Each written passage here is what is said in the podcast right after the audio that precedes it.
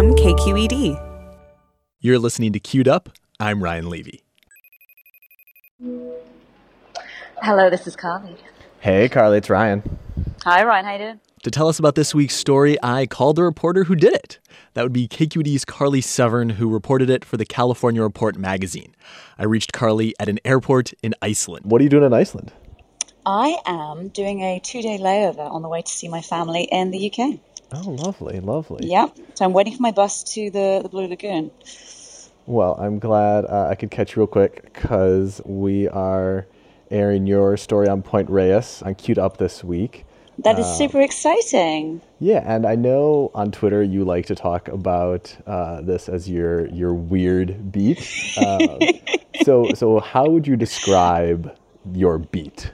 I I'm just fascinated by odd places with human histories behind them, and I do wonder whether that's an immigrant thing. Um, because obviously I am not Californian by birth. Uh, I came here in 2011 from the UK and count myself very much as an immigrant to the States. And I don't know, I just have this weird fascination with uh, unexpected spots. So yeah, before we listen to it, tell us just a little bit about this this particular weird place that you stumbled across. So, on the way to Point Reyes Lighthouse, which is quite famous, a lot of people visit it every year, um, there is a turnoff to what is described on the sign as the Historic Life Saving Station Cemetery, um, which just looks weird, right? When you see a sign that says Life Saving Cemetery, you think, is this like some strange contradiction in terms? Is it a joke? But it's actually um, a tiny little burial spot um, that contains the graves of four uh, men who were in what we would now call the Coast Guard, I guess. But back then they were called um, surfmen, and that was uh, the life saving service. And they worked and died in in Point Reyes in the 1890s, in uh, and they all perished in uh, three separate accidents because that work was incredibly dangerous. So you like really upbeat, chipper stories, is what I'm hearing. I do, I do. I mean, the funny thing is that I don't see this this story as a kind of a depressing story. It's it's definitely it's definitely bittersweet to me. There's um, there's a lot that I, I find really moving about the fact that these four men who are all really young immigrants. I mean, none of them could have been older than their, their mid to late 20s. Um, they came here, they traveled thousands of miles by water, worked in the water, and then, you know, kind of died for it as well, saving lives. Um, and I just find that really poignant, um, but not depressing as well. To me, it is an immigrant story as well about folks coming here and, and doing really dangerous work and uh, kind of giving their lives in the process. And there's a little bit of a human friendship story in here as well um, about the reason why they're buried in this particular spot. But I don't want to spoil it too much for you. All right, well, then I guess it's time to listen to the not depressing story about a weird place that has a lot of death in it. So I was driving one day to the famous Point Reyes Lighthouse, and I only really noticed the sign because it sounded so odd. It said Historic Life Saving Station Cemetery. So I did what I later learned hardly anyone does and took the exit. And climbing up a small hill, I found four graves, hidden in a knoll of cypress and eucalyptus trees. Headstones marking the bodies of four young men who all died around 130 years ago. The names on these headstones are Fred Carstens, Andrew Anderson, John Korpela, and George Larson all young immigrants, they say, from Sweden, Finland, and Germany. They were surfmen, members of what we now call the US Coast Guard, but back then it was known as the Life Saving Service. And in a place like Point Reyes, life saving was relentless work.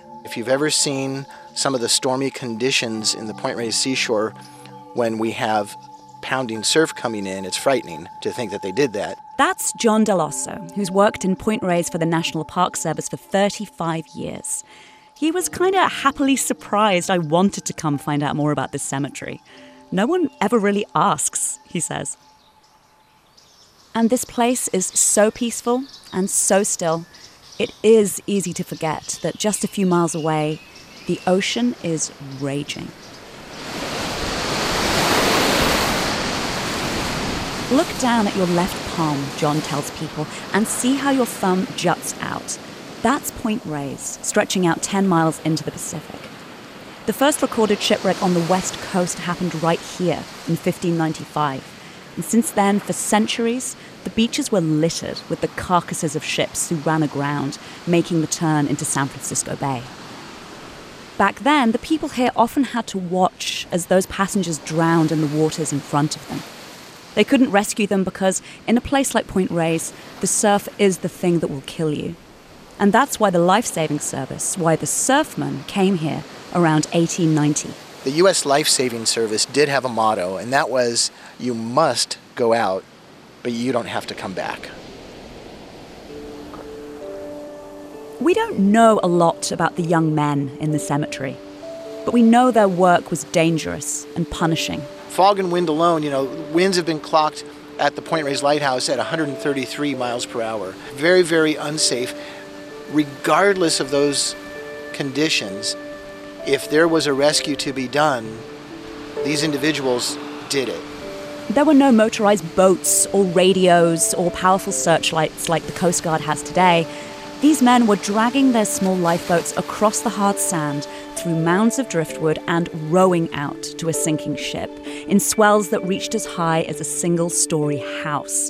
And when the churning waves prevented them from reaching a wreck, they'd rescue exhausted, freezing survivors by rope, hauling them high over the waves. Sausalito News, December 19th, 1890. Last Friday morning, the government life saving station was the scene of a catastrophe whereby two young lifesavers lost their lives. I assumed that these four surfmen died in the same accident, but then the death dates on those headstones, they're different. As the logbooks and local newspapers like this one reveal, they died in three separate tragedies.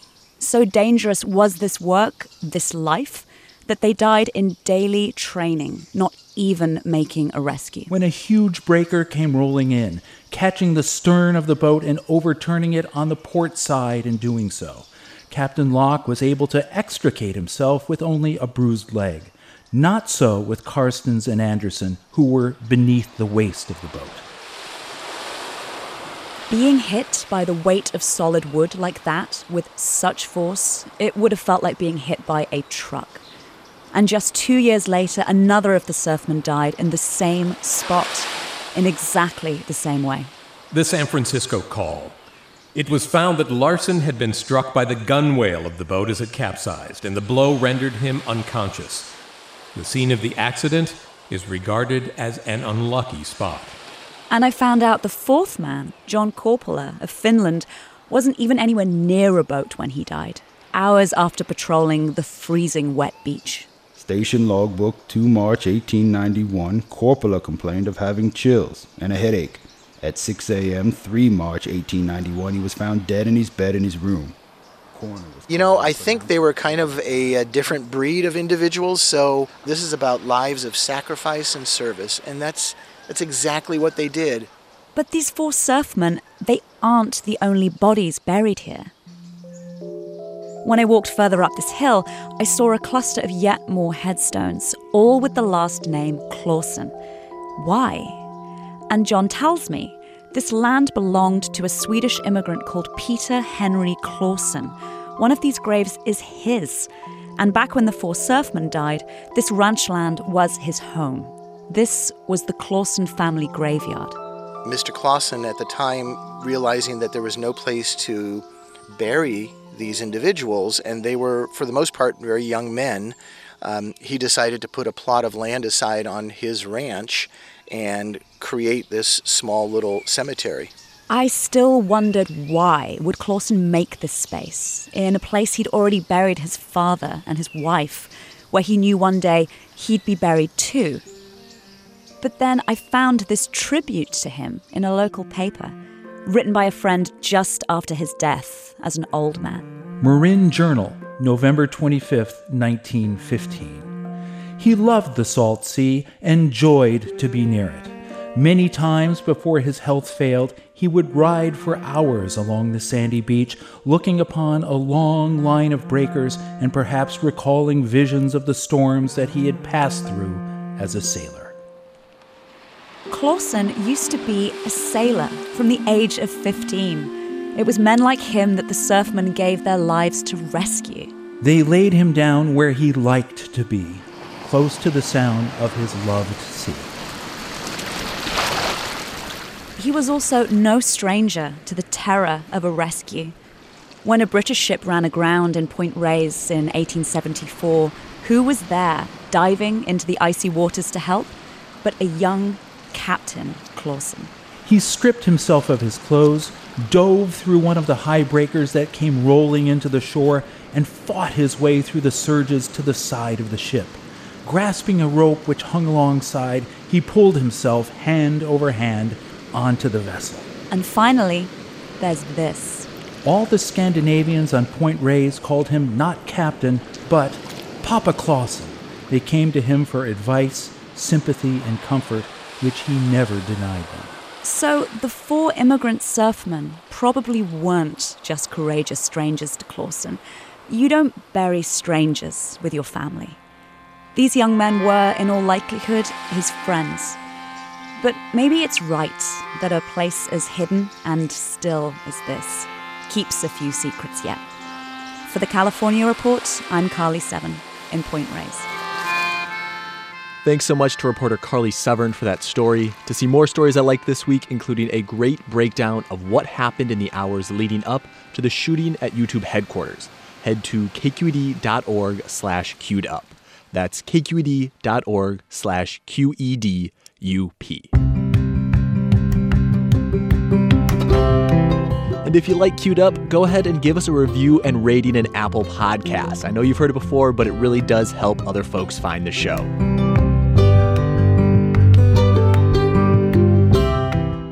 I'm Ryan Levy. Have a good week.